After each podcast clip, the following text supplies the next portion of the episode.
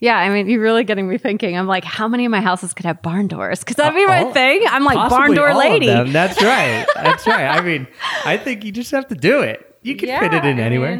I'm going to talk to them. I need some quotes. There you go. Give some quotes. This is the final call for the Extra Pack of Peanuts Travel Podcast, episode 383. There are only 2 states in the U.S. where the temperature has never surpassed 100 degrees. One of them is obvious, Alaska. But the second, you're never going to guess. Stick around to the end, and I'll give you the answer.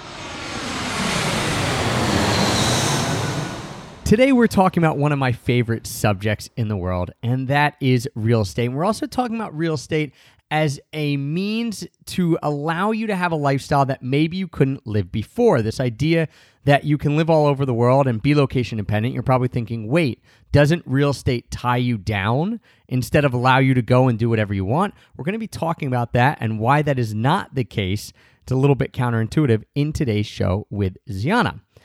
But no matter where I am, whether I'm traveling near or far, whether I'm just going to my parents or going for an overnight somewhere close, I am using my Tortuga backpack. It is the best backpack out there for travelers near and far. If you want to go and get the best travel carry-on backpack out there, you could do that. They've got a lot of different options now. You can go to tortugabackpacks.com/epop. Remember, if you want to get 10% off, you have to do something a little different than before. You have to go tortugabackpacks.com/epop. That will put a special code into your cart at checkout. That will give you 10% off anything you order. 1, 2, 3. I'll show you Paris in the morning. I'll show you London afternoon. If you feel your Dublin heart is burning, then well, you don't have to worry, 'cause we're going there. Don't have to worry, 'cause we're going there soon.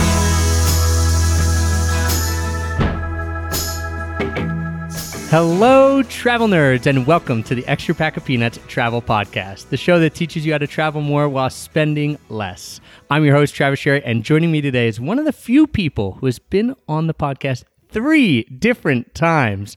And also the main reason that I'm sitting here in sunny Boulder, right next to Chautauqua Park at a great, great house sit, and who I found out last week is a big fan of veggie burgers, but not a big fan of Whole Foods. Zianna McIntyre, welcome back to the show. Thanks for joining me. Thank you, Travis. I'm so glad you were here so I could convince you to do episode 3. That's right. Well, if you guys didn't listen to the first 2 episodes, go listen to those. What we talked about there was kind of the first episode was this general overview of Airbnb, giving people an idea of whether they might be interested in doing it, whether they have their own property or being a property manager, kind of this overview that gave you this idea or a sense of what it might be like. And then part 2, we dove into the nitty-gritty. People were like, all right, I definitely want to do Airbnb. Here's how to maximize your listing and all kind of the nerdy logistical stuff of Airbnb.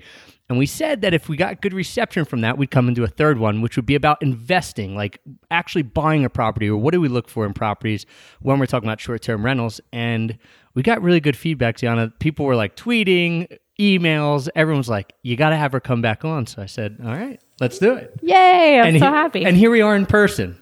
And that's the best thing is that we're here in Boulder doing it in person. And I have to give a shout out to Sasha and Darren Mendenhall. I haven't told you this yet. They were tweeting at me a ton and big EPOP fans. So thanks for listening to the show, guys. But after your show came out, they were like, oh my gosh, this is kind of what we've been looking for. You know, we've been working these jobs. We've paid off this debt. We put our daughter through college. We're kind of looking for that next little step, something that allows us to be location dependent. After listening to Zianna's show, like this is what we want to do. Fast forward a couple of months only, I don't know, 3-4 months, they actually bought a place in Sacramento and they're getting it ready for Airbnb. So that is awesome. Yeah. So, I mean, that is why I do this, is like the cute emails I get. I was saying actually just like when we were all hanging out with some of your friends that also blog and podcast, it's like sometimes you're just like, is anybody out there? Is anybody reading these weird blogs I'm putting out in the world? And then every once in a while those emails come in and somebody's changed their life because of something you said. So it's totally worth it. Yeah, it really is. And I love hearing from you guys. So if you want to let us know what you thought about the shows, let us know. A lot of people did that. I do want to give a shout out. If you want to see their property, I got to get this right here. It's at STWI 2020 is Darren and Sasha's Twitter and I believe Instagram. So check it out. They sent me a picture of their house. It's cute. It's right there in Sacramento. Cool. Yeah. So I thought, all right, these are people that really took some action. A lot of people listen. Oh, that's a cool idea. They went and bought a property. Yeah, a lot of people do. It's surprising. Yeah. And that is what we're going to talk about today is this idea of investing for Airbnb and whether, you know, we talked about in show one, if you guys haven't listened, to give you a little idea of this idea of master leasing, basically how you can be an Airbnb property manager without owning property, which I think is interesting to a lot of people because they either don't have the money, they don't want to make the commitment. That's totally fine. So go listen to that.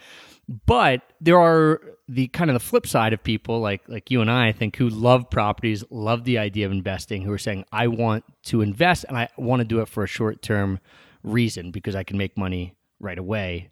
And I can also hopefully then make money in the long run through real estate investing. Give us your timeline because I just found out you walked in and you talked about a place in Colorado Springs. I didn't even know you had a place in Colorado Springs. So give us the timeline of your properties and how they've shook out. Yeah. So I started Airbnb 2012. I think it was August, something like that. I bought my first place September 2014. So for a while, it was just renting and re-renting. And then 2014 was the first one. July of 2015 was the second one. So just shortly after. Then I got really excited. That one did so well that I bought two more in November of that same year. So July to November. So we've done four in 4 months or roughly 4 in 4 months. No, I mean, that was like a year. Okay. 4 in a year. Okay. And then I took kind of a year off and the next one was January of 2017. And then this last year, it was March of 2018. All right. And so I am due. All right, there you go. All right, I like sitting with you. It's Are we going to buy a property by the end of the show? Like I'll be on Zillow or we'll be on there. All right, we found one. Let's do it. Okay, so the first, but you own in different areas too. So the first one was where? In Boulder? Yep. Yeah. Okay, where you're located and where you live. And then what about the ones after that? So it was Boulder, then it was St. Louis. And because that one did so well and was so affordable, I came right back. So it was from July to November and then bought two more. And those were with other friends. So I kind of like came home and was so excited. I was like, I need to find more money. So I was asking everybody for money. And then the one after that was also St. Louis with a friend.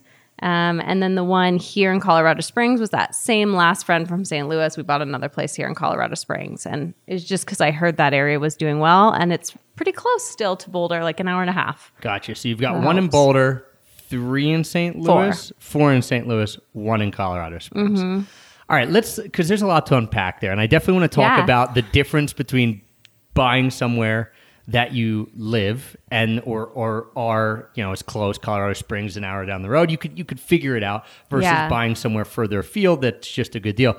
But even before that, I want to talk about buying with friends because that I didn't know you did either. And that seems both like a great idea and an awful idea depending on who you pick. Yeah, it's both. And I've had both experiences. Okay, let's start with, would you recommend someone do that? I'll tell everyone, all my properties that I've bought are with my dad, which again, could be bad, could be good or bad. You know, buying with family, people say don't mix family and business, don't mix friends and business.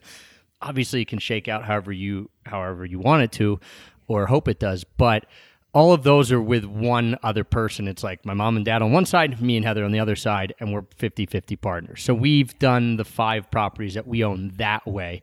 You have done a few on your own and then a few with friends. Good, bad, would it be recommended? Did you do it because you needed money? Like, let's talk that out a bit.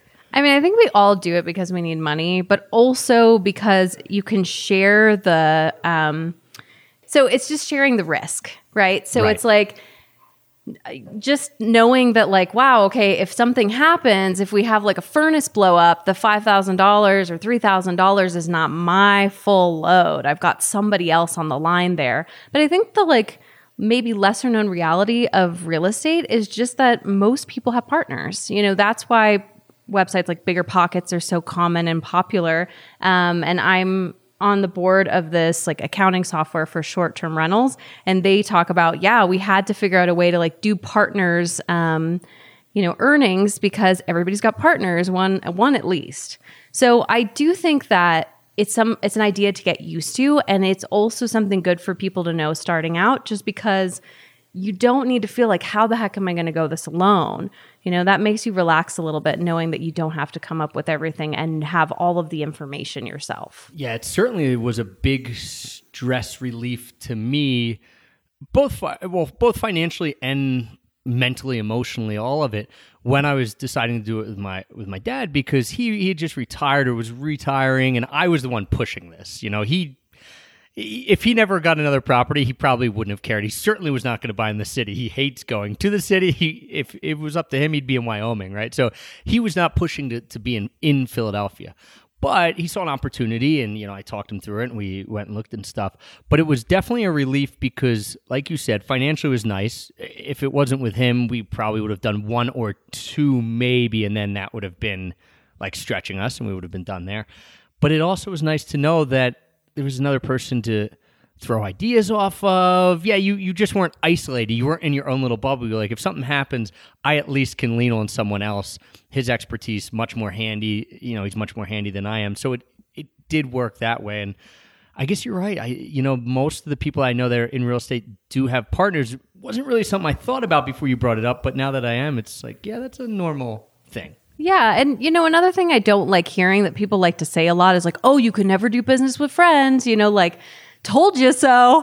But that's not true. And I when I had my bad experience, I wanted to be like, no, it's not because of that. This is an isolated incident. I'm learning from this experience.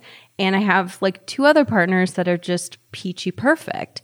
So, I wanted to keep going forward with it and just make sure I vetted the person more, because what happens is if you're a buy and hold investor, you might own this property for 30 years. So it's kind of like a marriage in a way, and you need to really trust and, be solid with that person and your contracts. And the interesting part is usually when things are going well, you might not have that much contact, right? It's good. So, and then you have to have a certain type of relationship that when things go bad, that's usually when you're talking. So already I feel like there's a little bit of stress because it's usually like, uh-oh, the furnace did blow up. We have to figure this out. And you have to make sure that the person that you're investing with and that you're partnered with, that both of you can handle it and can talk to each other openly about it. Because I know my dad and I, being totally transparent, like we had one blow up. It's happened once in like 3 years. He got on me for something with accounting, and I just was like, well, you still haven't figured out the legal part of this yet? And it was, it was like 3 minutes of like blowing up. And then after that, we both were like, okay, well, I started it. I'll give myself, I was like, all right, sorry for that, this, that. But it then led to us saying, all right, well, I'm glad at least we can be open with each other. And, sometimes that's what it takes. It's not going to be perfect. What do you do to vet someone? Because you said you had a bad experience. What do you do now to make sure, or try to make sure, that the person that you're investing with is someone that you want to be investing with and it'll work out? Yeah, I think before it used to be me really campaigning to like, these are all the reasons why you should give me your money. And now people come to me a lot. Like I'll get a random email in my box and I'm like, yo, I'm not about that. Like that sounds real scary. I don't know you, and I know other investors that are really into that, and they'll vet someone random. But for me, like when I was doing this last person that I invested with, we really talked about like, how do you deal with conflict, and like what are your strategies for communication, and like how much do you want to be involved, and just like what are your beliefs on how homes should be maintained, like just lots of stuff. Because I've found with Airbnb and just with older homes and maintenance in general that if you leave something, it can become more expensive over time rather than just fixing it right on the onset, like, oh, okay. So we both were on the same page about that kind of stuff, and I think it really helped. Plus, we talked a lot about like worst case scenarios, which, those usually never happen. But like, do we have other money if the house can't cover itself? And like, how much are we willing to do? What would be our exit strategy? What happens if one of us wants out? Like, we really talked through a lot of scenarios and put them in a contract. So I feel like that helped a lot to make me feel calm about it. Yeah, I guess just even having it written down from the outset and out in the open, hopefully most of that never even comes to fruition. But you know, hey, we have discussed it. We're not coming in blind if something does happen and that person wants to, you know, sell their share and all of a sudden we have to figure this out on the fly. We've at least discussed the possibility of that happening before. Yeah, and there's been other people that I thought at first, oh, you know, I just got excited. Like, oh, they have this money and they're ready to do something. I think we're like two peas in a pod here. Like, we're pushing, pushing for more properties, getting we're the excitable side of it, right? Yeah, totally. Yeah. But I've found that, like, there are a few people that I got really excited initially and then, like, backed off. And, you know, that's kind of my fault, too. Like, I don't want to get someone excited then realize, like, I'm scared of being with them. But yeah, just thinking like, oh, you know, there's some things about their personality that I don't know will mesh well with me, or, you know, something about like they don't want to be involved at all. It's like, okay, you're not going to be involved much, but like if I need to call on you, I need somebody, right? So I think it's just being careful about those sort of things. Yeah. What about then investing in other areas? Like, is the person that you're invested with in St. Louis from St. Louis, and are they there on the ground, or are both of you completely have nothing to do with St. Louis other than the properties? Yeah. I mean, I didn't know anything about St. Louis until I went there. And that's kind of how it got me rolling. I went there for a wedding, and we can talk about that more. But my friend, he didn't know anything. Please tell me you bought a property. Like, you were buying it at the wedding. Oh my gosh. I got to run out of the reception. You go look at three places, come back for dessert and dancing or something. Yeah, legit. The timeline was like, I'm here for the wedding. And everything's like, I didn't have a like idea in my mind. And then I'm chatting with people at the wedding, and they tell me like their mortgage is $300 a month. And I was like, oh man, I have a feeling I'm coming back to buy a house. And it was a month later that I was there with my house. So yes, things can happen fast. I don't know where I was going before that. It was the idea that, okay, so none of you are on the ground in St. Louis. You went for a wedding. Yes. You got excited.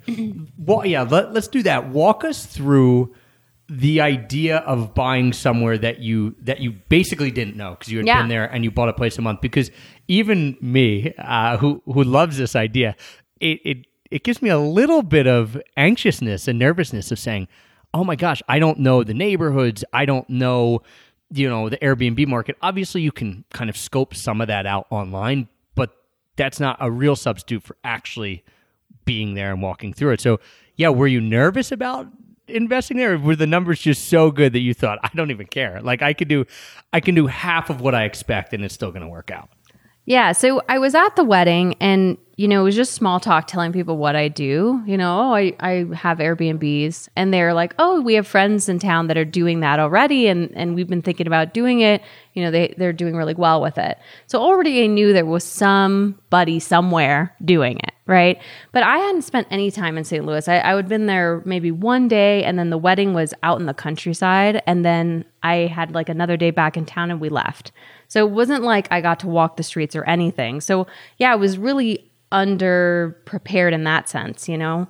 But from that, I got like a few contacts of friends that had said, hey, you know, these people do it and they do it well. And so calling them, they were really gracious to share their information of, you know, these are the areas that we think would do well. This is why we do well here. These are the kinds of guests we get. This is what we can charge. All that kind of stuff. So that helped me kind of zero in. And online, you can do a lot of stuff. I use Trulia for crime maps. They have really good stuff. You still have to take it with a grain of salt, but it's good to see, you know, is this a murder crime or is this just like a theft crime? It's important. Yep. Yeah. If it gets too red on the map, I stay away. I'm like, totally. Or whatever the color, the dark color is usually the bad color. Yeah. Yeah, totally. And so, you know, St. Louis is really complex and it's street to street. And so just getting to see that a little bit on a map was really helpful. And then there's so much information about neighborhoods. St. Louis is set up as like a collection of small towns almost. It feels like that. And so all the neighborhoods have like their own little website and some pride about it. And so I got like an idea of what they represented. But in the end, I ended up going with the area around Washington University because I'm coming from Boulder. Boulder's a college town. I knew that colleges can bring in kids and parents and teachers and events. And so I thought, okay, if I can find like a cool part of the town that has like restaurants and shops, and then I can find something really close to the university. So that like worked out. I found this little niche where it was like, you know, 5 minutes from the university, 2 minutes from the cool walking street, 15 minutes from the airport. I was like, okay, that works. Yeah. Sometimes it just comes down. I play around with Google Maps a ton because especially if I don't know a city or a town, because you just, you know, I'll go on, I'll be like, best restaurants in blank, find a few, where are they on a map? Oh, they're all right near each other. Okay, this is an area, you know, does it have a name? You know, big into neighborhoods too. And you can figure out a decent amount. For you then, all right, you came back, you bought. Nervous, not nervous? You just, or were you so excited that you just didn't care? You're like, I'm going for it. Well, so I went home and I had decided at the wedding, it was happening. And then I went home and I said, let me take 2 weeks. You know, like this is kind of a crazy idea. Am I like out of my head? Let's just simmer on it. And then at 2 weeks, I said, I'm going to do it. And so I found myself an agent and I started looking at listings and everything. And then we did a cash offer. And so we closed in 2 weeks. So I was there a month later. But maybe like a couple of days before close, my friend who had lived in St. Louis that I went for her wedding, she said, I don't know about that neighborhood. I don't know what you're doing. Like she didn't have any experience in real estate and has always been kind of like the more cautious, scared person.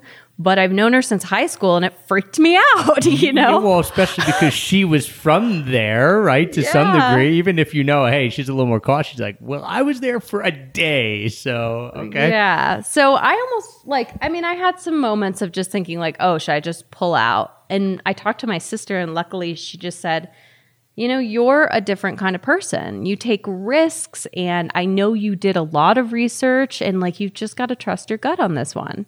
And she was right.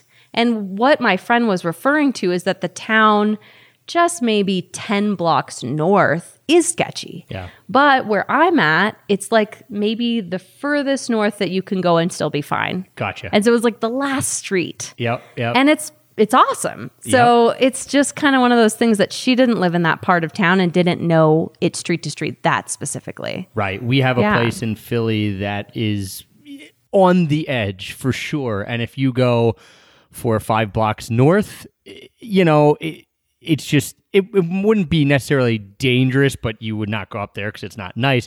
You go like 10 or 15 blocks north and you're in probably the worst part of Philadelphia. So, but again, it's that idea that we know that, and I've walked those streets. I remember how I figured out if this was a good enough place for Airbnb. I don't know if I said this on the other show, but I drove in. I'm like, all right, this is a little further. I know the area, but I've never been to this exact street. And I drove up, and there was a bunch of kids playing like flag football in a park right across the street, and then like a Mini Cooper parked right there. I'm like, yep, this is nice enough. Like, this is gentrifying enough for me to be able to get here. Yeah. Just from literally that anecdotal, like, I'm going to drive by once and see it. And, you know, that probably saved us. If we were 10 blocks east in the really, really hip neighborhood, it probably would have been 50 to 70K more, right? So it saved us 20, 25% to go, you know, a couple blocks over or 10 blocks over, which you don't know unless you're able to get there and kind of see it a little bit. You then, all right, so you got really excited. You bought this place, and then you turned around and bought a few more in St. Louis pretty quickly. How did you know it was going to work so fast? What was it? Was it just the numbers that you're like, this is insane that this is working so quickly? Yeah, pretty much. So when I was at the wedding and people were saying, oh, you know, our mortgage is $300 and we have buying in St. Louis. I mean, this is what it comes down to, I think. I know. They were like, oh, we have a front and backyard and a garage, 3 bedrooms, like the whole thing. And I, at the time, was renting and re-renting in Boulder, and it was like $1,100 for a 1-bedroom. So with my numbers and like understanding, I was thinking, okay, even if I can only get $80 a night or $100 or something like that, that's like 4 nights. Like, I'm gonna get 4 nights. Right. You know, like, I probably won't do 25 nights like Boulder does, but maybe if I even get 15 nights, I'm gonna cover this. So it just sort of felt like there wasn't that big of a risk. And worst case scenario, I always look at what long-term would rent for. It was still really good numbers. I was still making that 1% that everybody talks about in real estate. So I was like, you know, if I have to go long term, I can do it. So it didn't feel like a huge risk. Yeah. So then with being in St. Louis, and now you have a couple places in St. Louis, you have the one in Boulder, which is right down the road. You can easily check on. Then you have one in Colorado Springs, which is a little bit of that in between. Hey, it's not right down the road, but it's an hour or so away. What do you prefer? Do you prefer going with the places where you know the numbers just might work, or do you like having a place that is close that you can keep an eye on a little more? I mean, I think the preference for probably anyone would be something 5 minutes away. Like, you could just walk out your door and go there. I mean, all the places I manage in Boulder are wonderful because, yeah, anything goes wrong or I just want my eyes on something, I can just go there. And so obviously that's the best route. But Boulder has kind of priced itself out at this point. You know, I've looked at homes and you really can't find anything that's not just like a total, you know, burn down for like less than $700,000. So I just can't do that. You know, the numbers don't work even with Airbnb. So it's too risky. So I got pushed out. And honestly, I think a lot of people say, oh, you know, try to make your first investment within a 4-hour drive so you can go see it. I don't know that really makes any difference because even with Colorado Springs being an hour and a half, I never go there. Yeah. And I don't even want to be like drawn to try to think if it makes sense for me to drive an hour and a half. Like, no, because it's a 3-hour drive round trip and I don't want to go there for a problem. So it's really just feeling like, okay, I'm going to build a solid team and make it work. And sometimes you feel helpless because there's nothing you can do and something goes wrong. Yeah, so. I actually have found, interesting enough, especially being here in Boulder. So this last 3 weeks, we've been here in Boulder. We have 5 places in Philly and I have felt better about them being here and being away than if I was there because I know I can't do anything. Now, nothing major has gone wrong, but we have a person on the ground there, and it's almost a bit of a relief because I know that if anything goes wrong, I have to get someone else to handle it. So yeah, there's a little bit of stress of that of, oh, maybe I have to get my dad to go down or something. But really, the only downside to being further away is it might cost you a little more money because you can't go and fix something yourself, but I also don't want to be fixing something myself, right? So there's kind of that thing of, all right, well, because I can't, I know I'm going to have to pay money. And that's a bit of a relief because I know someone's going to go and do it well. And it's, you know, again, not taking up my time. That being said, we worked pretty hard to get people on the ground there that we trust, like a locksmith, a plumber. So we have those contacts, but I feel like that's something you could do if you we're in a situation like you were in St. Louis where you aren't on the ground, even your other investor isn't on the ground, but you do have certain people, like the people who gave you some advice in the beginning. You say, hey, do you have a good locksmith? Do you have a good plumber? And you try them out, and if they're good, you just stick with them. I don't know. I'm almost leaning towards wanting a place that's further away for the stress purposes because you are, even if you feel helpless, you know you have to get it taken care of by someone else, and you can't be there to do it. Does that make sense? Yeah. I mean, honestly, I tell people just invest where the money makes sense, you know? So for me, a lot of the places in the Midwest make more sense. And so, yeah, if that's something you're comfortable with, do it. I think it's one of those things that you may not be comfortable with the moment you do it, but you can get there really quickly. And I do think having a good team gets you in that place. We just got like a great handyman out of a newspaper. He just had like a newspaper advertisement, which I forget to look in those. But yeah, our cleaning lady clipped something out, sent me a photo, and he turned out to be awesome. So yeah, sometimes it's a lot easier than you'd think. How do you find, like that's a good example. You found the handyman from your cleaner, but how do you find the cleaner for a place that you're not living in? Yeah. So I recommend for most people now that Airbnb and like short-term rentals are such a thing, there are specific companies that just do vacation rental cleaning. And so you can just go like vacation rental cleaning Philly and some will pop up and then it's just trying them. But I'd say, you know, you're not going to get it as cheap as someone that you just found on Craigslist, but they're going to have alternate people and they're going to back their work. So if somebody's not doing a good job, they're going to send another cleaner. And if somebody's out of town, they've got a backup. So that's the easiest way to start there. And then, yeah, just talking to them and say, hey, do you have a friend, cousin, husband that does handiwork? So you'd be surprised how quickly that little network spreads out. You know? Yeah, you get your web going, like one person. And that's what we found too. If you find one person you can really trust, whether that be your realtor that you're buying from, whether that be the cleaning person. I mean, I found an amazing locksmith. It seems weird because most locksmiths are awful, but I locked myself out 3 times like the first 3 weeks. So yeah, we got to know each other pretty well. And I will go to him all the time and be like, do you know other people? Because he works in that type of industry. So yeah, I know a plumber. I know this, I know that. Totally. And yeah, you kind of grow your web even if you're not there. Maybe a touch harder if it's somewhere further afield, but I still think it's something that's possible. Do you then have your eyes on other places? Like, do you want, you said Midwest cities and things like that, but for you, are you saying, all right, well, now I have my team in St. Louis and I kind of got a feel for that. Does it make sense for, and if the numbers work there and work really well, does it make sense for you to go other places? Do you want to go other places? Is it like curiosity? Because for me, it's kind of all that, numbers, but also this curiosity of, yeah, there's probably untapped markets out there that I want to explore. Yeah. So for me, it obviously makes the most sense to do St. Louis again because I already have the team and we manage another home there. So we've got like 5 that we're working with and it just is easier. But what I'm concerned about is if the laws change. So currently, St. Louis doesn't have any laws in St. Louis proper where I have a place, and then also in University City, which is still St. Louis, but it's actually like a different city. So neither of those have outlawed it or put any restrictions. They just talked to Airbnb and they're getting occupancy taxes, which I'm hoping will just keep them happy. So yeah, I've been really lucky with that. But if I bought a bunch more places and then that changes, it is a little scary. So, I have looked and I almost pulled the trigger on 2 different larger properties there. But I am at this place now where I almost kind of want to wait to see if there's going to be a bit of a recession and a big drop. So I'm sort of in a holding pattern until something like amazing pops out. Yeah. Do you then have a good resource? Because that has always scared me a little bit too, is that, yes, we know Airbnb. A lot of travelers know Airbnb. It's still a very new thing, especially to governments, which are going to take forever to, you know, push stuff out and to enact laws. But, you know, I get worried. I'm like, all right, we have 5 in Philly. They're working. The numbers work decent, you know, probably not as great as some places where, you know, property is cheaper, because usually that's, like you said, Midwest cities where you're going to find your most value and your highest margins, because price per night, you're still going to be able to get something decent.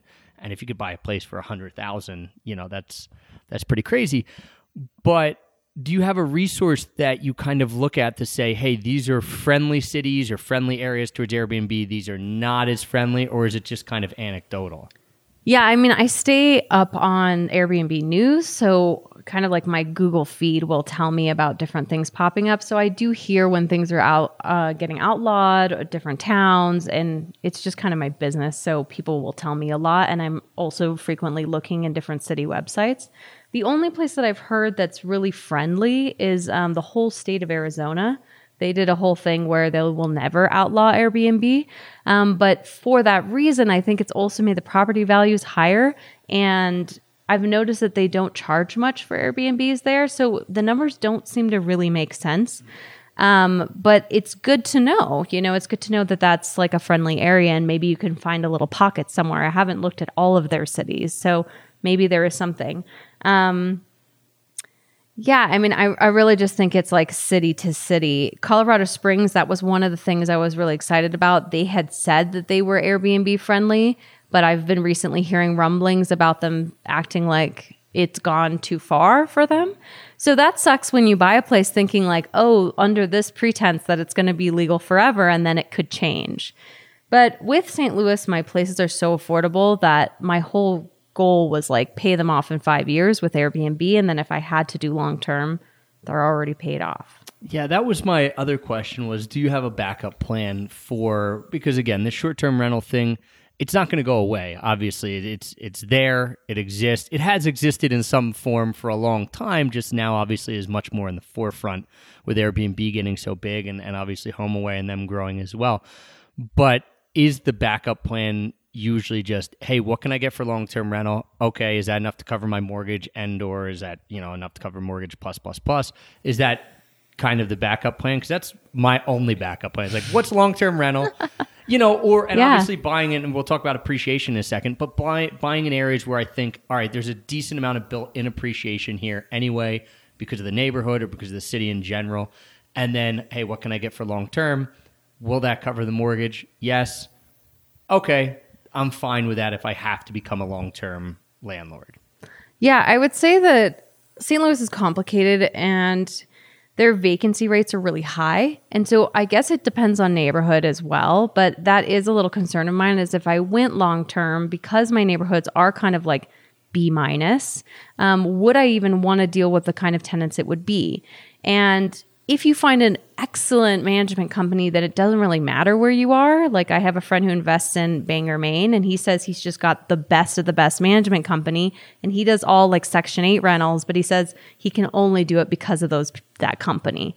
But there are a lot of really junky management companies. Right. So, and like, so how it really long depends. Does it take to find one of those? Totally. Or do you have to get lucky, right? Like I would invest in Bangor, Maine just because he said that. Just because I know that I could get that contact. Sure. So like... Yes, I consider other markets, but that was something I didn't even think to look up when I was first getting started in investing. You just learn a lot as you go. And so yes, vacancy, if you're doing a long-term rental, is something to consider, in which case I might sell them and then just get one place instead of having 5 smaller places. So who knows? But I went into it with this idea that I would own them forever. So I didn't really think too much about the selling. But I'm very really creative, and I kind of just work on my feet. So I know I can handle it if something happens. Yeah. So you haven't sold one yet, right? Mm-hmm, they're all, you've kept them. Yeah. And then the other question with that is how much do you, because you just said you actually weren't thinking about selling them, but how much now do you go into it judging, all right, this is how much Airbnb can make me, kind of like the quick, immediate gratification and money and cash flow versus, hey, here's how much I think it's going to appreciate. Like, do you weigh the appreciation in, or is it, hey, I'm going to go for the best Airbnb property and the appreciation is just like icing on the cake if it happens? Yeah. So I try not to consider appreciation because I think that's just like trying to predict the future, which nobody can do. It is something that comes up in my mind. Like it came up for Colorado Springs because people were saying a lot of that, like, oh, wow, this area is like the last cheap city. People are going to move here. So we will appreciate. So I thought about that, but that's not the only reason you want to invest somewhere because you never know what's going to happen. And it goes up and down depending on how long you own it. Plus, the Midwest is known to being just flat in general. I got really lucky. I mean, I would say that's the whole thing about real estate is that lots of people say they just got lucky. It's prepared luck. Yes. We do a lot of research and then there's luck involved as well. But I got lucky that I bought there kind of like maybe a year or so after the riots that were happening in Ferguson, which is just north of University City. And so that area, I think that instead of families kind of buying a home and saying like, here's your home for the next 4 years for their student, they might have just been like, let's just rent. And I think the home prices were just like a little lower than they normally would have been. And because now we're in like a bit of a real estate bubble, in my opinion, they have appreciated, all of them. So I got lucky with that. But really what I'm only looking at is the cash flow. I want to make sure that it's making sense every single month. Yeah, I'm with you. I always look at appreciation as I wouldn't even say a secondary, almost, let's say, how can it do on Airbnb? Is long-term okay? And then, kind of maybe 3 or 4 rungs down the ladder is that idea of appreciation. Because like you said, I think it's a bit of top of market. I also think if you're banking on appreciation, that's how you're going to lose money in real estate. If it is this kind of not get rich quick, but just get rich idea of, oh, well, of course it'll double or triple if I have it for 10 years. Like, well, no, not of course. And if it doesn't, and you're banking on that, then you're setting yourself up for disaster. But I give it a bit of a thought of, especially with neighborhoods, was saying, and you've touched on this too. All right, we're at the edge of this neighborhood. It obviously hasn't appreciated much. Can it appreciate? Yes, because it's near these kind of things. And so it's a thought of mine, but it's definitely only used in my head, usually as like a tiebreaker between maybe 2 properties that are very, very similar. Like, all right, I think one has a little more appreciation to it? Yes, because of this. And so I use it as a tiebreaker. But I would urge anyone, and again, not like we're sitting here saying, oh, we have so many properties, we've done this for so many years, but I just look at appreciation as this extra cherry on top. Hey, if we can pay it off and then we have a house and it's made us money the whole time and we've made money on appreciation, great. Yeah, I do consulting with people and they tell me sometimes that like, oh, you know, we're just losing like $100 a month or $300 a month. And I'm like, no way, sell that place. Because it's just like if anything goes wrong, then you're losing more. So it's I don't think that it's safe to only be either losing anything or making just $100 a month or something like that. You really need like some cushion. And there's lots of real estate investors that only make maybe $200 a month on each door, and they just invest in 100 properties. But I personally wouldn't do that. So, you know, everyone's got their own style, but I just want to be like way more cautious, and I don't lose money because of that, you know, on the month to month. Do you have a certain, when you're looking at a place, do you have a certain calculation or certain formula that you look at to say, hey, this is, I have to be above this level in order to even consider a property? My aim is that I want to make $1,000 of profit a month. So what I have when I'm like analyzing a property... That's per property? Yeah. What I have is like a little spreadsheet where I estimate, and sometimes I can get this from the real estate agent, but like what the normal utilities are and everything, because you pay that as an Airbnb host. And so just kind of estimating what all my expenses are going to be with landscaping and snow removal and all those kinds of items that can come up. And I don't really plan for CapEx expenses, so bigger things like a tree or whatever. But yeah, so I have like just a little prediction sheet. And then based on what I think it can do seasonally as well. So I'll come up with maybe 4 tiers of numbers. Like if it only booked 15 nights a week and the midweek price was only $50 a night, like low end, you know, assessments to see if it really makes sense. And you can get some information from Airbnb, just plugging in the address and seeing what people are charging around you. But you can also use AirDNA.co. And they have analytics, and they have some free analytics and then like more extensive stuff you can pay for. But I've never paid for it, and I just like use what I can see. But that helps me get an idea of like what I can do, price per night, what the competition's like. What do you then look at for how, because price per night I think is the easiest one to figure out, at least because you can go on Airbnb, like you said, look at what people are charging, look at their calendar. How do you figure out amount of nights per month booked on average? Because I think that is the, and I always help my buddy look at properties. And I'm like, this is the big variable. Price per night, you can get a pretty good idea unless you do something really well and you can charge a lot more, or you want to lower it for whatever reason. But the variable is like, how many nights am I going to get booked? What do you use as a baseline? Because I know mine, I always look at, and this is probably low for you, but I always look at if I only book 8 nights a month. Wow.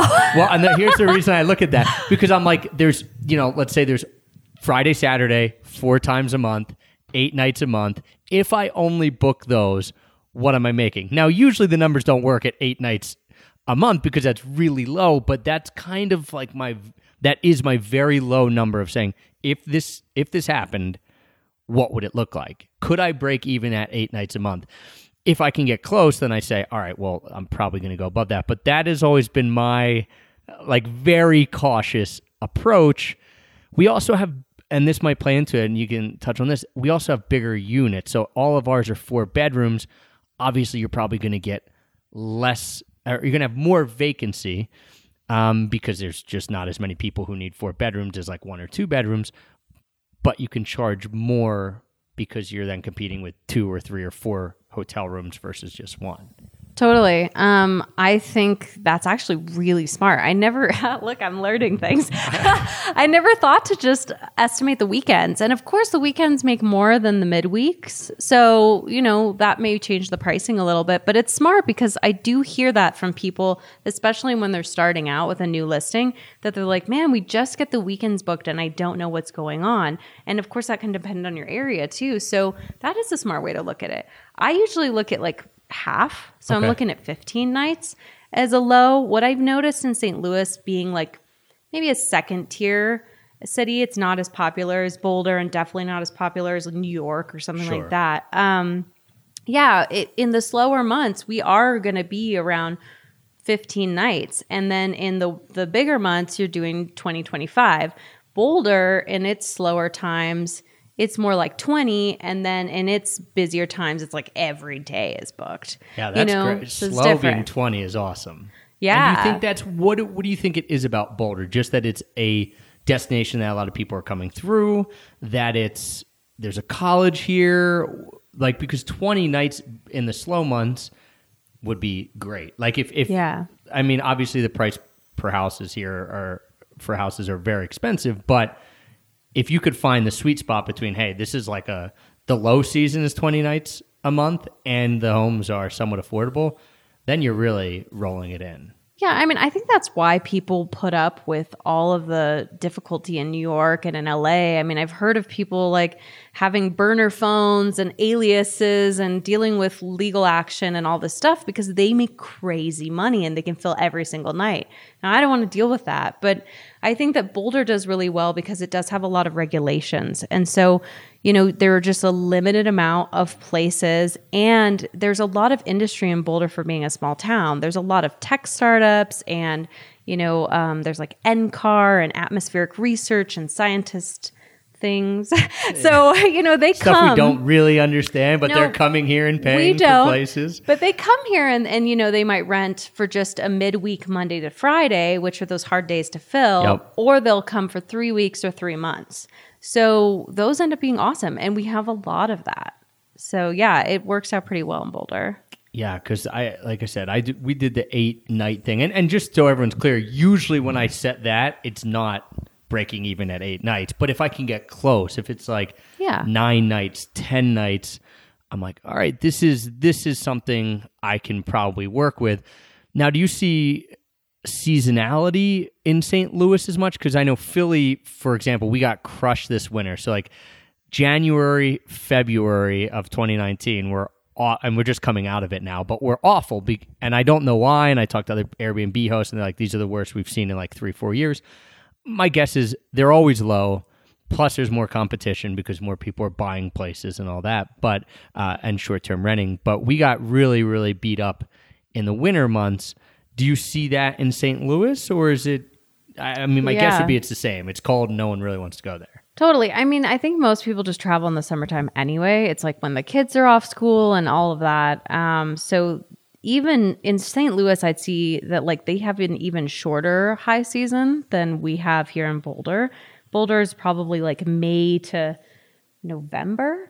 Like it's pretty good. And of course, the like June, July, August, those are like crazy months. But St. Louis, although I can notice that a little bit differently, it's not like it's those main couple of months that are the best. And yes, January, February are always the worst everywhere across the board, unless you're in like a ski town or Hawaii or something like that, which I don't have any of those places. But yeah, I think actually this year, my St. Louis properties did pretty well. So I don't know. I mean, I think my pricing software has helped. There's just some things that we've improved on the properties that make them better. I'm about to get like even better photos. So all of that stuff does help. But yeah, I'm not exactly sure.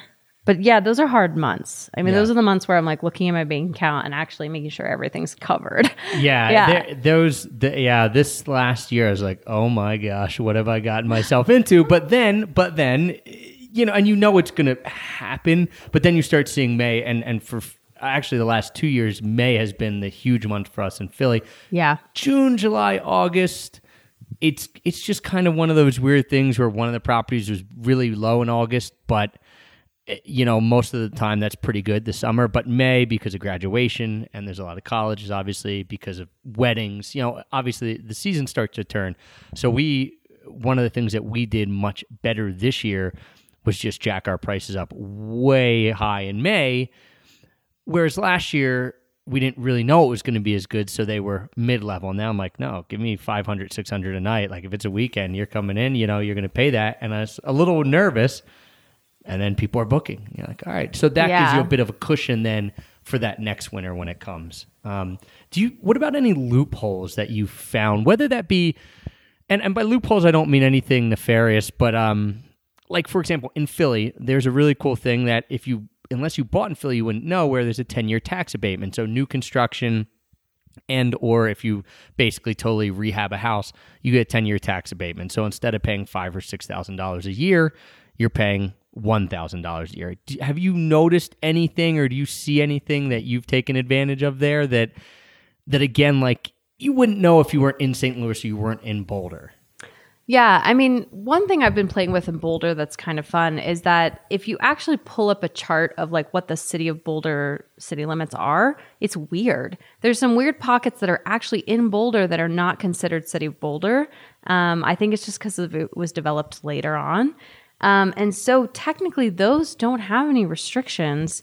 And so if you can find people in those neighborhoods, so now I've been like reaching out to people on Craigslist and seeing if I can like master lease their place instead of letting them rent it long term. But that's kind of a cool thing to look at if you have a city that's got issues like that. And we also have like the edge of the city of Boulder is like right when you kind of go up into the mountains a little bit. So there's beautiful houses 5 minutes from town. And so you can set up master leasing for places like that as well. And they're going to be a little bit cheaper and they're going to get a lot of bookings. So kind of being creative about the way that you think, I think helps. St. Louis, if you're like kind of more creative, like you're talking about with these like tax refunds, St. Louis has a historical, like rejuvenation kind of program where you can get homes and get like a bunch of tax money to restore them. But there's a lot of rules about doing it exactly right. But they also have a lot of homes that are just like you can buy it for $1 and it needs to be totally either, you know, knocked over and redone or just fixed from the studs. But if you're that kind of person, there's so much out there that's really affordable. And I am not. And I wanted my homes to be ready the day I walk in, but I can get a fully like refurbished home or, you know, renovated for $60,000. So for me, it was like, okay, no big deal. Yeah, those numbers. I mean, that's just, yeah, that's $60K. Yeah. Yeah, that's pretty sweet. So, and that was my kind of follow-up. I think two of the big questions that I get asked a lot are about, hey, would you buy a place, like basically should you buy new or whatever, or ready to go, turnkey, or would you buy a place that needs some work that you can make your own? I tend to now, after having a few that are older that you run into issues, I tend to go, hey, let me get as turnkey or as new or as fresh as possible because I don't want to deal with those issues. Like the money's going to come through Airbnb, not through me, you know, putting in a new kitchen or hiring someone and saving $5K because I did it cheaper. Is that's your idea too, is like, I'm going to get something maybe cost me a little more, but is ready to rock. Yeah. I mean, I think if someone's never renovated even a bathroom, like don't even deal with it because I've done some of those where I'm just managing it for a friend or, you know, a client. And that was my experience with like just getting the contractor there and doing what he says in the correct timeline and costing what you expect. And you're not there physically. No way. So, and that's a whole nother team that you'd have to put together. For me, all I needed to get going was my agent who had his own inspector, and then I had a cleaner and a handyman. And you don't even need the handyman until you have a problem. But, you know, that's a very small team. If you're going to do a whole flip, you know, you need like 40 guys, like who knows, right? So I don't know those people right off the get-go. And of course you can connect with those through like Bigger Pockets or different sites. But I just didn't want to get in over my head. I already was investing in a town I didn't know anything about. So it's like, okay, one thing at a time, everybody. Yeah. I'm with you. I in my head, I see these places that I'm like, oh, this is a good deal and we could renovate it and this and that. And then I have to remind myself and say like, that's your expertise is not that. I'm not saying I'll never do that, but it takes someone being on the ground, probably you, if it's the first time you're doing it. It takes time and a lot of effort. And I have to say, like, my expertise is getting people in through Airbnb. And the easiest way to do that is by finding a house that I think is ready to go and is going to have as few problems as possible. And so I had to like flip my mindset a little bit and say, hey, you don't always have to get the best value when it comes to buying a property. Certainly we're shooting for that, right? But you don't have to get the best value when it comes to buying a property because that's not ultimately where your cash flow is going to come. Your cash flow is going to come from you doing a good job with the Airbnb part of it. And yeah. And now I'm like, all right, give me new construction. You know, not that you can't have problems, totally. But it certainly limits those problems a little bit if you go that way. Yeah. For me, it's like I will schedule a close on a Thursday so I can fly in that day. And then I personally like to go to garage sales and do all the like consignment stores and whatnot. So I know garage sales are Friday, Saturday, Sunday. So I'm in the house, you know, doing that. And then I can get it furnished in 10 to 14 days, depending on how big it is. And then I have the calendar open already to book. So I use... right off the get-go, I just used the empty photos that I had from the MLS listing. And then as I get stuff in there, every day at the end of the day, I'm going to take a photo. You know, even if it's one couch and this and that, it in the ad, I say, will be fully furnished by X date. Interesting. Okay. And I'm getting it booked out, you know, as long as I know that I'm actually going to close on the house. Like this is after inspection. Sure. Don't like sell a property you don't think you're going to own, you know, but... that's like, okay, I'm going to get there and get it done. And of course, every home's going to have a couple little tinker things that need to get done right when you buy it. But I have my handyman like look over the inspection report and then he goes in and it's usually just like a couple of little things just to get it like ready. Man, I thought I was like, crack the whip, let's get these things going. You're putting up pictures before this stuff is even furnished. That is, okay, well, it makes sense. And now that I think about it, you know, we never put up the listings until it was completely ready to go, which, okay, is probably the normal non-creative way, right? Not non-Zianna creative way to do it because you're like, well, I knew who's going to look at this. But yeah, you have a good, if it takes you 14 days or 21 days to get it ready, that's a lot of lead time for people looking that, again, maybe, you know, especially if the price is right, they can at least see what the property looks like without it furnished. That's not a bad way to do it. Next one I do, I'm going to do it. I'm going to try that. Like, let me just put it up. Let me get the listing up immediately after we close or immediately when we know we're going to close. And then obviously just get the pictures done when it's actually furnished and throw it up there and change pictures out. Yeah, and you just say like new listing special, you know, take advantage of our cheap prices and whatever. Yeah. It's just like, it's okay, just get it going. Yeah. What about then, because I get this question a ton, is about the size of the properties. Do you have a specialty? Are you like, hey, we're only doing 2 bedrooms, 1 bath? Or are you someone, again, who gets creative and you're like, hey, I'll look at a property to see how it might work. Where do you fall on that scale? I just want to go back a little bit. So we did talk about like how old of a property. So I do look for renovated, and I do think over just something that looks kind of updated. If you can find a place where somebody did a flip and they said we renovated it to the studs, there's a lot more newness to that. So that's something. But then even better than that is a house that's maybe like 10 to 20 years old. So if you get new construction, they're more expensive. You're just paying like a little bit of a hype for the cool new place. But 10 years or so, most things are still new. You know, your roof lasts 20 years and furnace is going to be at least 15. Fine, sure. Yeah. So that's like if I was to go back and tell myself, you know, what are the things that you would advise? Like, yeah, I would have loved to know that. Because now having homes that some of them are 50 to 100 years old, like everything. I mean, you know. Just and once like, it's one thing, it's everything. You're like, did they plan this? That everything is going to fall apart at the exact same time? It's so many things I wouldn't think of, too. It's like, you know, the sidewalk is chipping and just like all kinds of small stuff, but it's expensive, you know. Even just like the tree that you thought was really charming and then really it's like $1,000 to trim it. You're like, gosh. So, yes, I would be careful about that. And the other thing I would say is always have 2 bathrooms because if a toilet is plugged and you can't get someone there on a Sunday, they freak out. And it's an emergency. Like, get it, you know? But like, oh, my gosh, I can't get someone there like in an hour.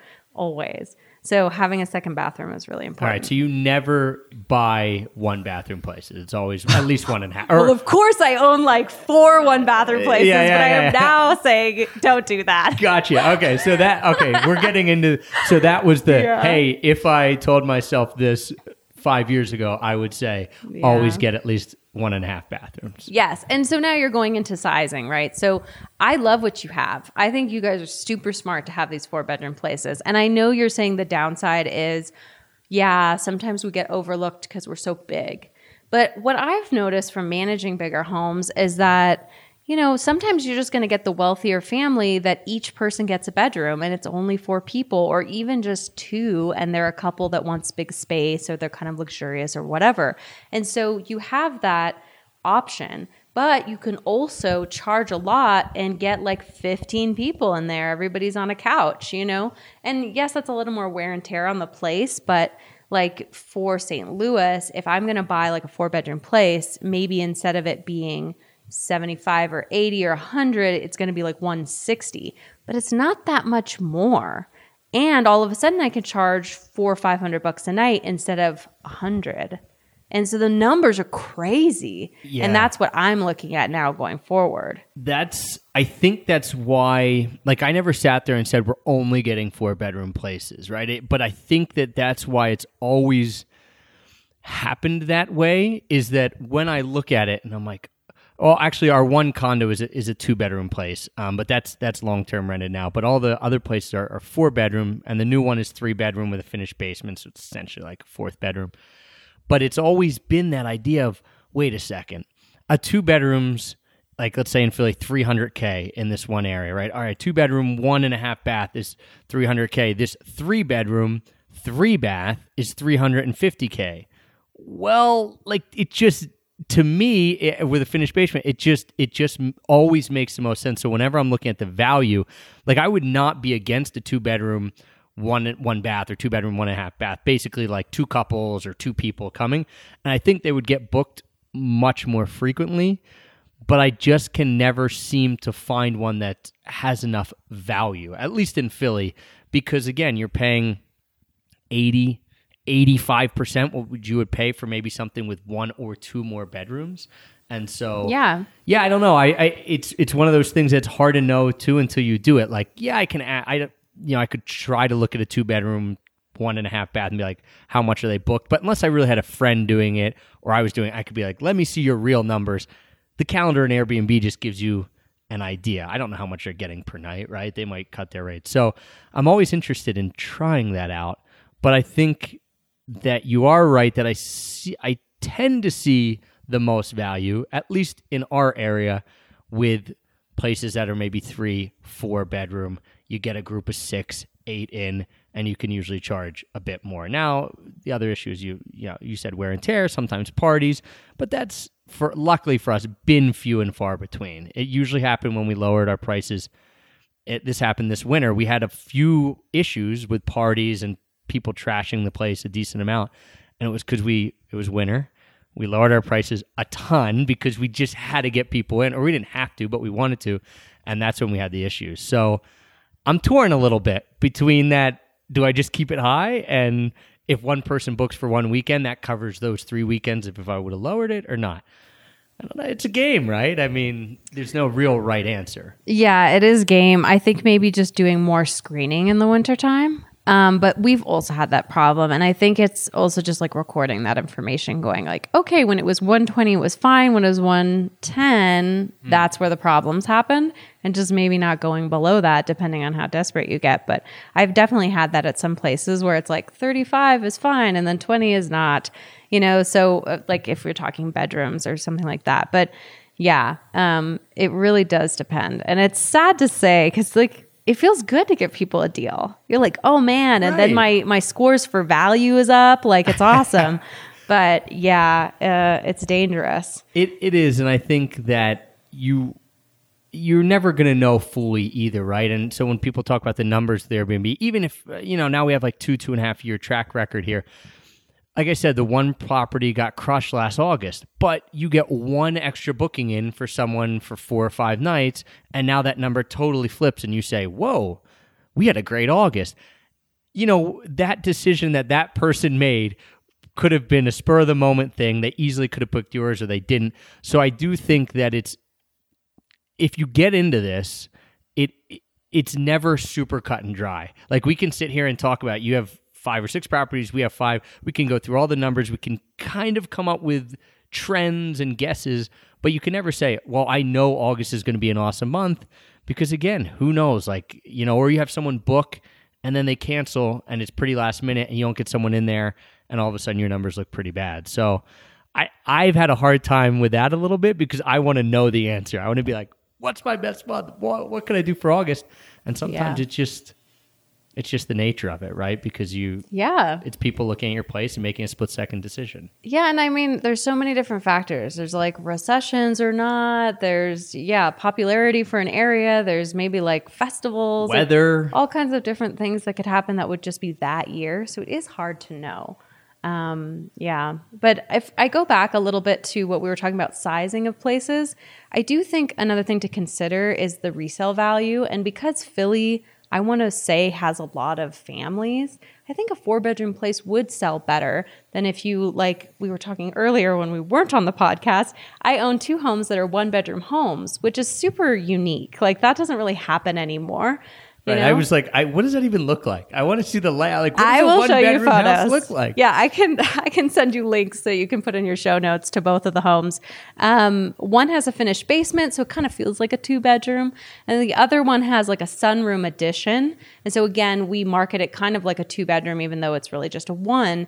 But Airbnb has so much competition in the 1- and 2-bedroom space. You know, that's their bread and butter. So once you step out and you have a 4- to 6-bedroom home, you might be one of 3. And it's really easy for the people to say, well, we definitely have to book this one because it's close and the other ones are 20 minutes away. So I think that, it's a better way to go if you can afford it. But for me, it was just getting my foot in the door. Like, this is what I can afford. So let me get a 1-bedroom house and see how it goes.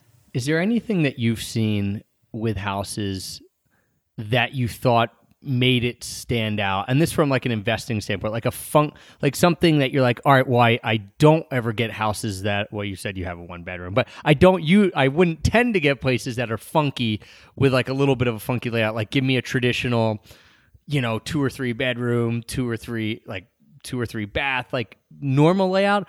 Or do you say, no, I kind of am drawn to the quirky, because every city and every town has quirky homes and then cookie cutter homes.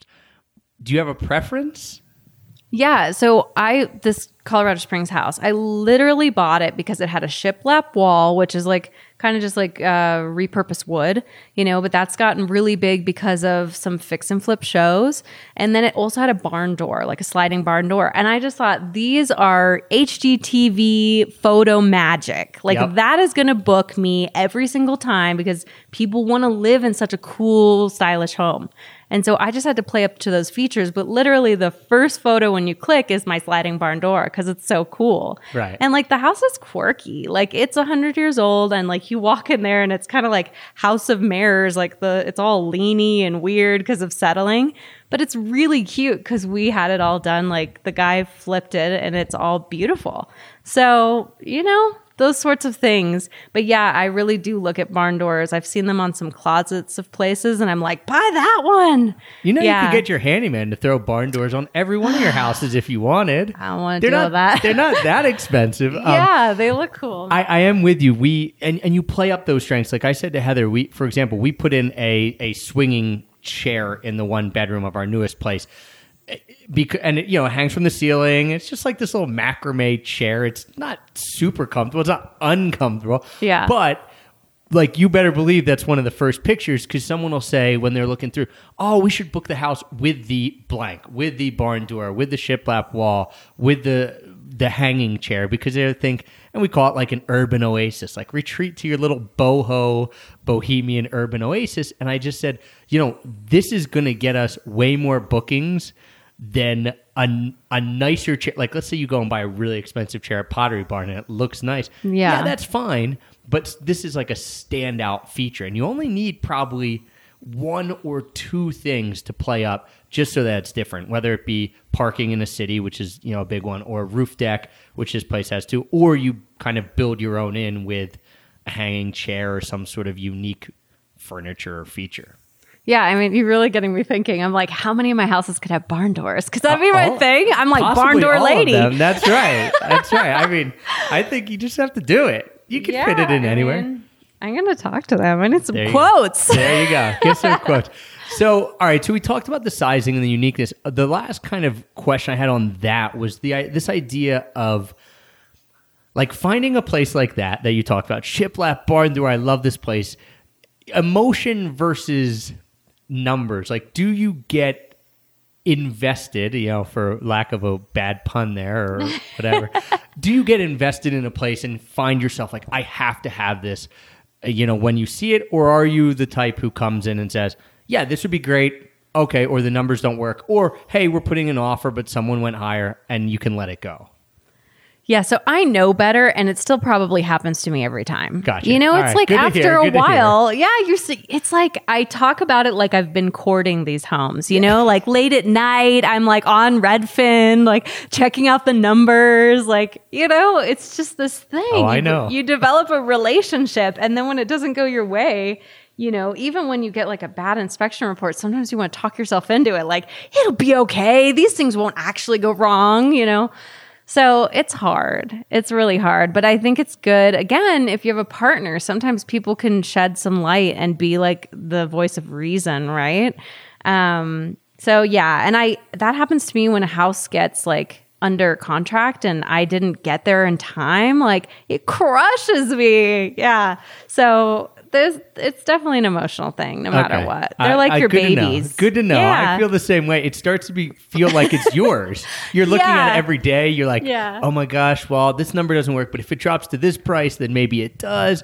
And I'm with you. And there was one like that. We ended up not getting it because I had my dad and Heather walk through, and I said, all right, listen, I want this place. It was funky. It was like had a commercial space below, but with a huge sliding barn door, actually, to break off the commercial space and the house. Which you're like, oh, you could either open it up for big parties, or you could whatever. I had all these ideas, and both of them were like, nope, we don't like it, and we didn't get it. And it actually has gone up very much in value because it was a great neighborhood. It was like in the middle of being like a good neighborhood, and now it really is. So I was right about that, but they talked us out of it, and maybe it saved us a lot of heartache. So it is nice to have a partner who sits there and kind of. You can bounce ideas off of, and maybe even if you have two partners like Heather and my dad, then they talk you out of it. But I'm with you. I get emotional, and that's okay. I think you just don't want to like fall down that hole too much. One thing I got to say about the barn doors is they don't really provide much of a barrier. It's kind of a joke. So like to hear that from a commercial space, it's like the light comes through, the sound is not like a barrier. And so our barn door and this house that I'm talking about is to the bathroom. Okay. And it's attached to the kitchen. It is awkward as heck. I mean, it's like you're in there cooking and smelling someone poops. Yeah, so it's really not functional at all, but they don't know that until they get there. Yeah, and they look cool. Last kind of question here with investing, and it comes to like this idea of buying, and if someone's saying, I'm kind of into this, or I am into this, I'm gonna look to buy. What do you do when it comes to pricing? Now, and what I mean by that is obviously every market has different prices, but do you always just go in super low because you say, hey, I don't need this? Because that's where I'm at. Like, I'm not looking for a house for myself to live in. Yeah. So, and even though I am emotionally attached to these properties because I'm like, it's midnight and I'm scrolling through them, it still doesn't really matter if I get it. So do you have a strategy with that? Do you sit there and say, all right, I'm always going to try to knock 20% off whatever the price is going in, because again, I have that leverage that I can easily walk away if I want? I think you really need to know your market because it depends. So like Boulder, there's no way you're going to get under market. No, like, you better put in an offer, $20,000 plus above. And you got to know that. St. Louis, things sit on the market up to 4 months. It is crazy. And it's always listed 10,000 plus above. So I know that. And I know like, man, if this place has already been sitting here for a month or two, lots of people start to go, well, what's wrong with it? Why didn't it get bought yet? So I put in pretty low offers there, and I'm happy to either, work with them and say, you want this closed really fast? We can do that. Or I can just kind of linger And in the case of my Colorado Springs place, I put in a crazy low offer, and everything in Colorado Springs at that time was just like exploding off the market. Like, it was very competitive. And so my partner was like, you're never going to get that. And my real estate agent was the same way. They both were just like, you are just wasting our time. But I was freaking right. And so I put it in there, and I didn't like, he would say no. And then I would wait a week, and I would put another offer and go like, nobody's come by, have they? Well, here we are. We're still around. Though. No, I put a little bit more, but I do. So there's this book called Never Split the Difference, and that guy is a master at negotiation, but it's not all about real estate investment. He's like an FBI negotiator, but they all apply. So anyway, he talks about, you know, knowing your number and then working back. And so when I'm going to do that, the first offer, maybe I go 5,000.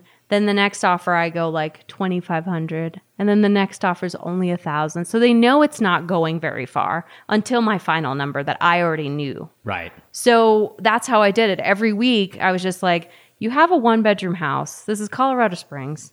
Nobody wants that. They all want three-bedroom plus. So no one is coming to this house. So I was just like, I'm going to just keep putting in a weekly offer until this guy bites. And he did. Nice. And then we got it for super cheap. So yeah, it's just like really knowing what you're dealing with. Why did you put in such a low offer for that house to begin with? Just because you didn't really need it, or just because you thought that's where the numbers work or that's where the market should be?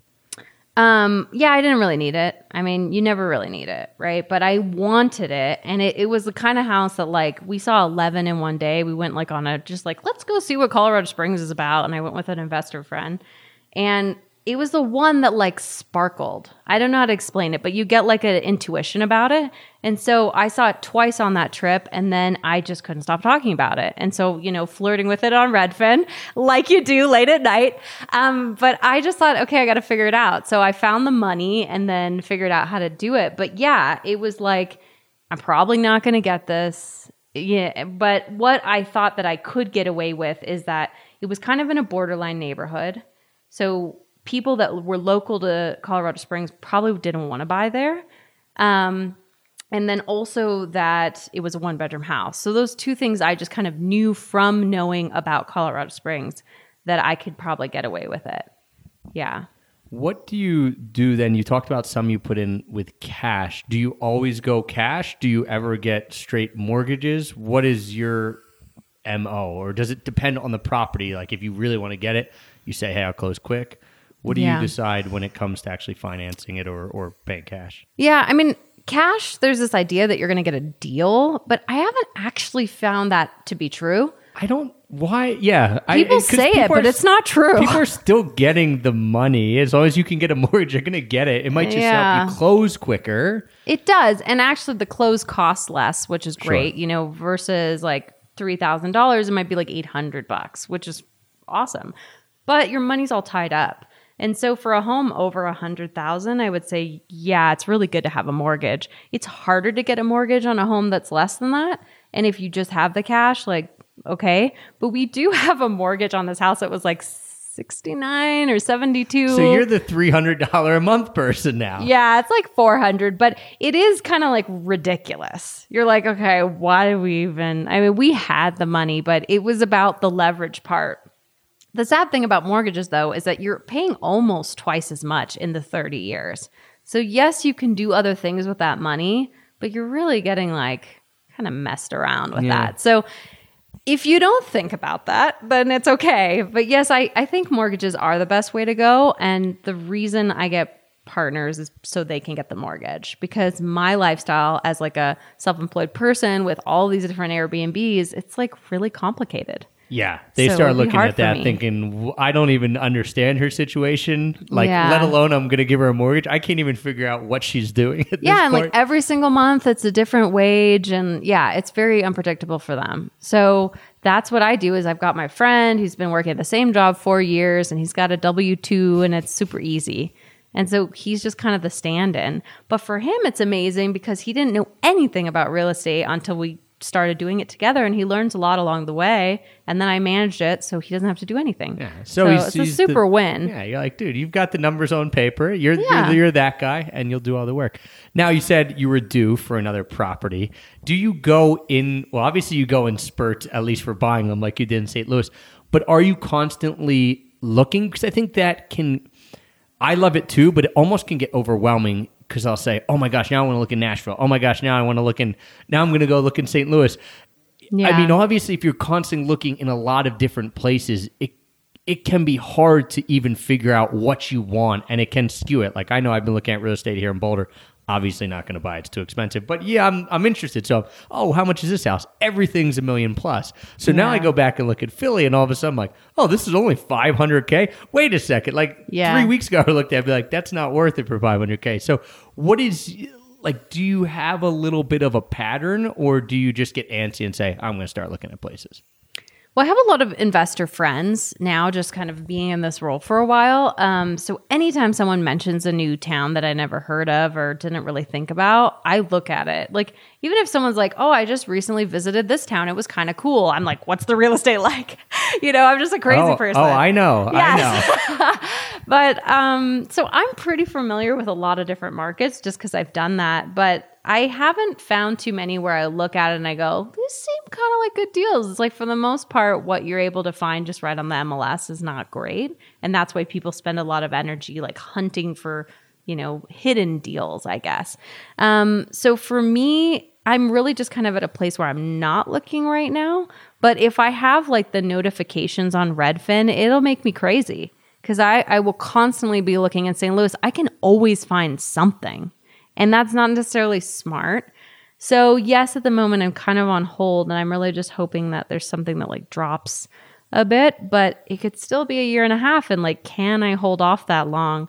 I don't know. I am with you. I feel the same way with the notifications. I sit there and think, so I go through spurts where I have to delete the apps off my phone, or also just check all the time. And like you said, St. Louis, Philadelphia, if you're looking at big cities, there will every day there's going to be 40 new properties coming up. Yeah. So you could always find something that's a deal because, hey, they come up and then they sit for a couple months. Maybe you could get it lower. You could put in 10 offers every day undercutting people, and maybe you'll get one of those 10, you know, here or there. But it's also like, at what cost? Like, it obviously is very time heavy, even if you like doing it. And so, yeah, I'll go through spurts. I'm like, I have to delete these apps and not even look. Because you feel guilty. Like, I know a good deal just came out, but who cares? Like, who cares? It's not, we're not looking in a place with 10 homes where we have to get a specific one. We're looking just for value. And there's always going to be some sort of value. So I go through spurts, and then I have to like, turn off notifications. Like, don't send them to my emails when a thing drops $5,000 because then I'm going to think about it. All right. Totally. So you go through a bit of spurts too.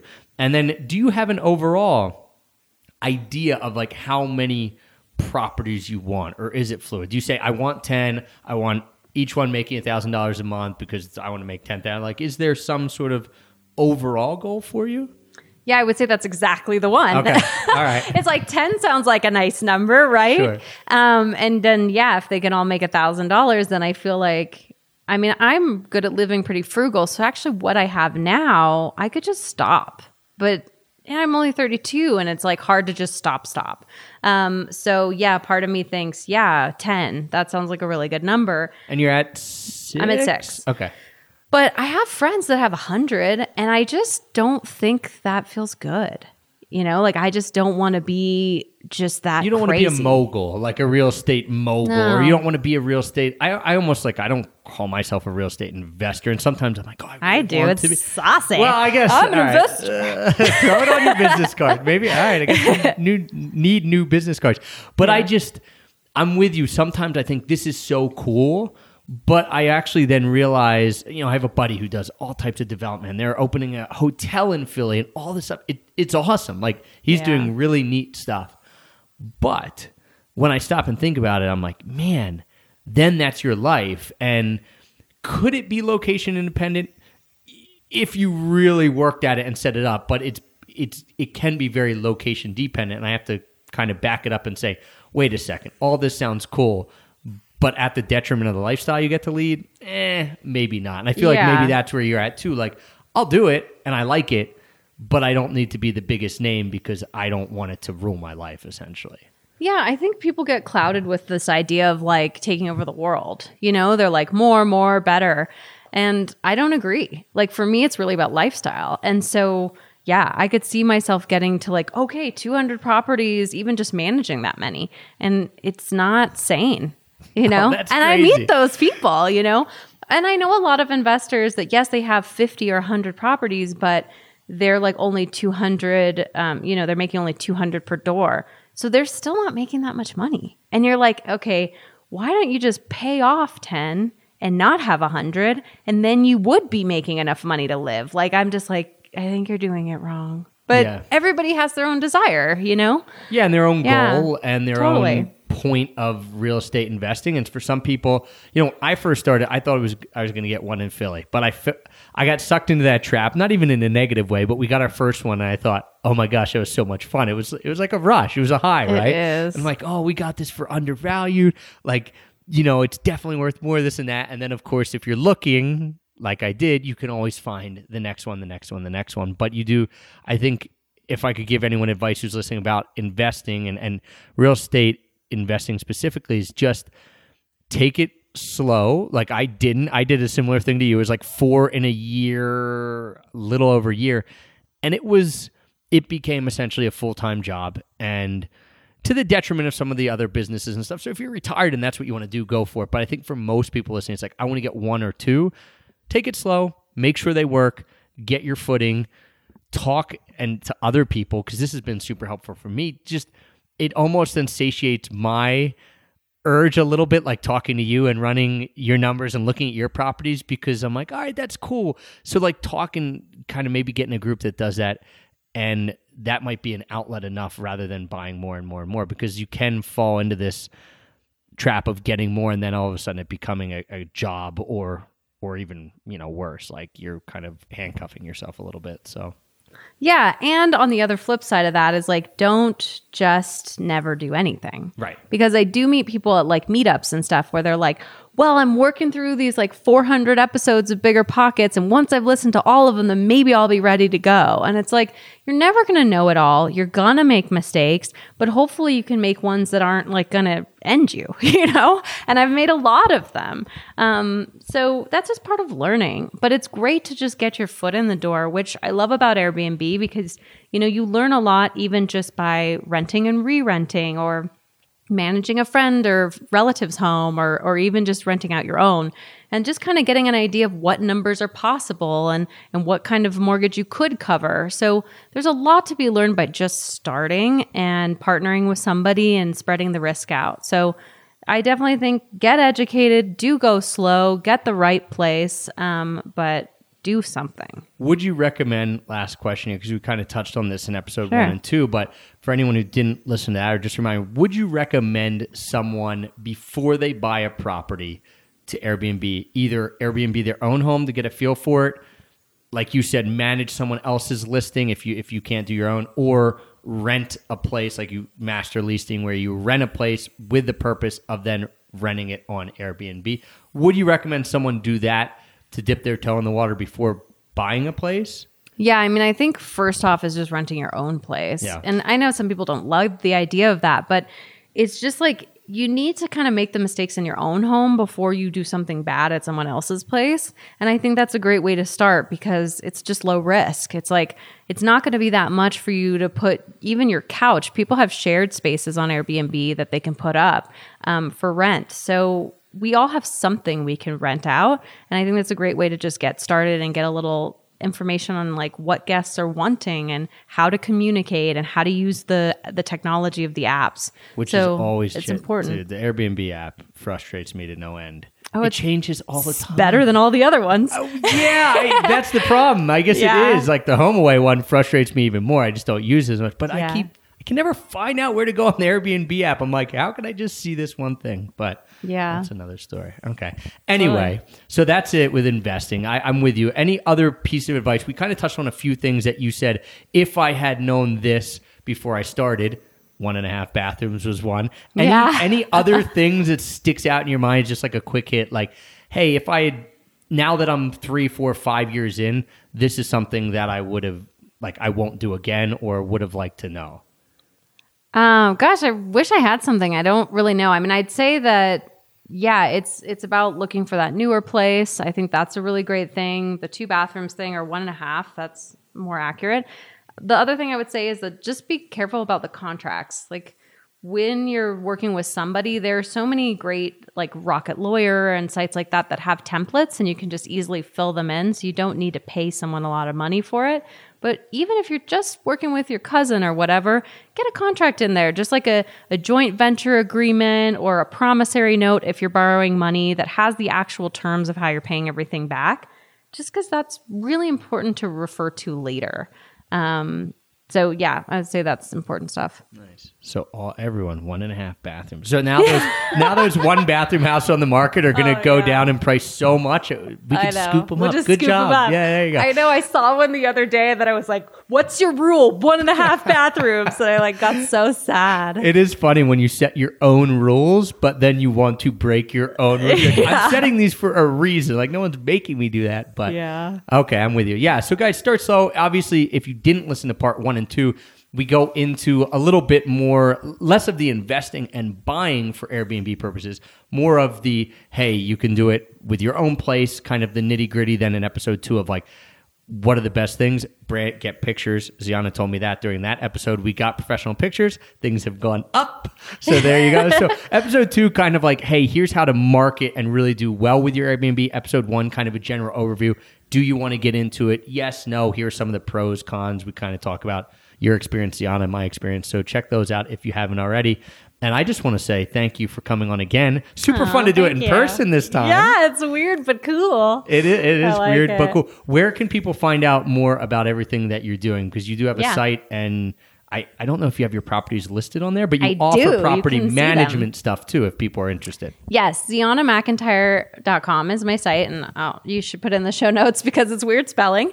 But yeah, we do consulting to help people answer questions if they're trying to just learn how to do this sort of business or buy homes.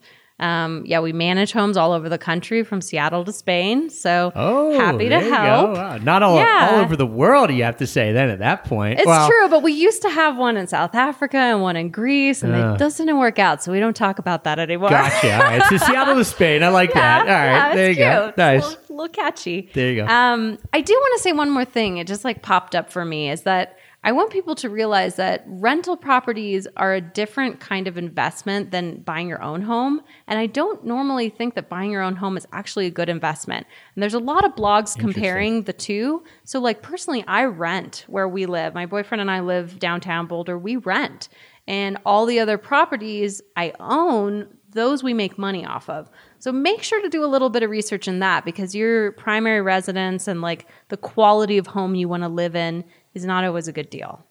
Yeah, that's a good point. And I think that a lot of people fall into, I see it in two camps. Some people are like, I have to buy my own house. It's just ingrained in them, buy your own house, that you're living in. And then I've seen a lot of, I don't want to say millennials, but just actually people my age, our age, who are living a little bit more location-independent lifestyle, and they're saying, I would never buy a house, no way, I don't even want to rent. And I'm like, guys, there's an in-between. Sure. Obviously, we own our own home and things like that, but there are options out there. You don't have to go one way or the other, and I think that's a really interesting point that you have these rental properties, and this is what I always try to say to Heather when she's talking about us buying a new home, the rental properties make us money. This won't, it's just for our enjoyment. So we have to look at it through a different lens of what we can afford and things like that. So. Totally. And it really depends on where you live. If you live in St. Louis, everybody needs to own their own home. It's ridiculous if you rent there because just the numbers don't make sense. But most places, most cities, you need to look at it, because a lot of times you can get cheaper rent because someone's owned the house for 20 years and it's undervalued. Yeah, we take where we are right here in this neighborhood in Boulder, and you can't touch a property for under $1 million, $1.5 million, really, if you want anything. And yet the people who owned it for 20, 30 years paid $300,000 or $200,000. So they, they don't need to make an arm and a leg off rent.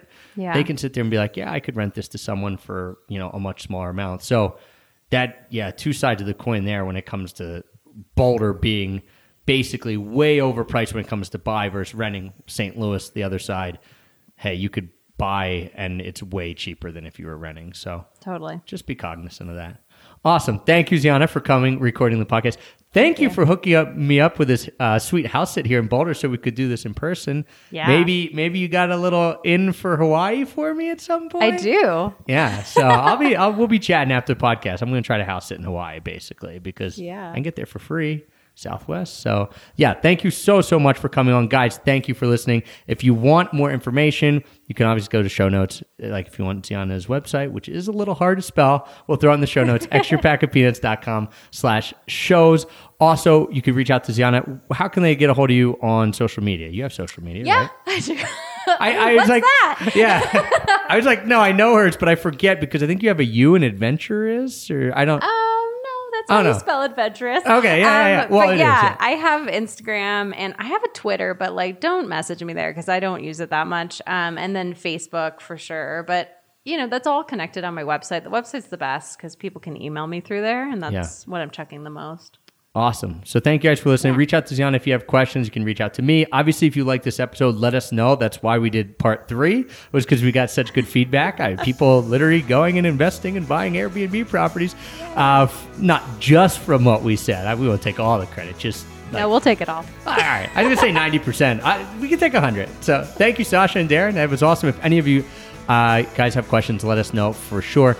Don't forget, if you're traveling, and whether you're staying in Airbnbs or not, that's totally cool. Grab a Tortuga backpack. You can do that at tortugabackpacks.com. Promo code EPOP. That'll get you 10% off your entire order there. And until next time, happy free travels. Bye. I'll show you Paris in the morning. I'll show you London afternoon. You feel your job with heart is burning. Don't have to worry, 'cause they're going after.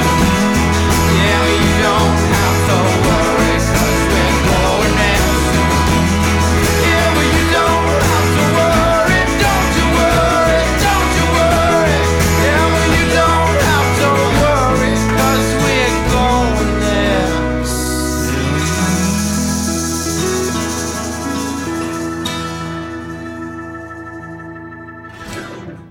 There are only 2 states in the U.S. where the temperature has never surpassed 100 degrees. I gave you the first one, Alaska, and you probably would have guessed that. But the second one is super shocking. It's Hawaii. Did anyone get that?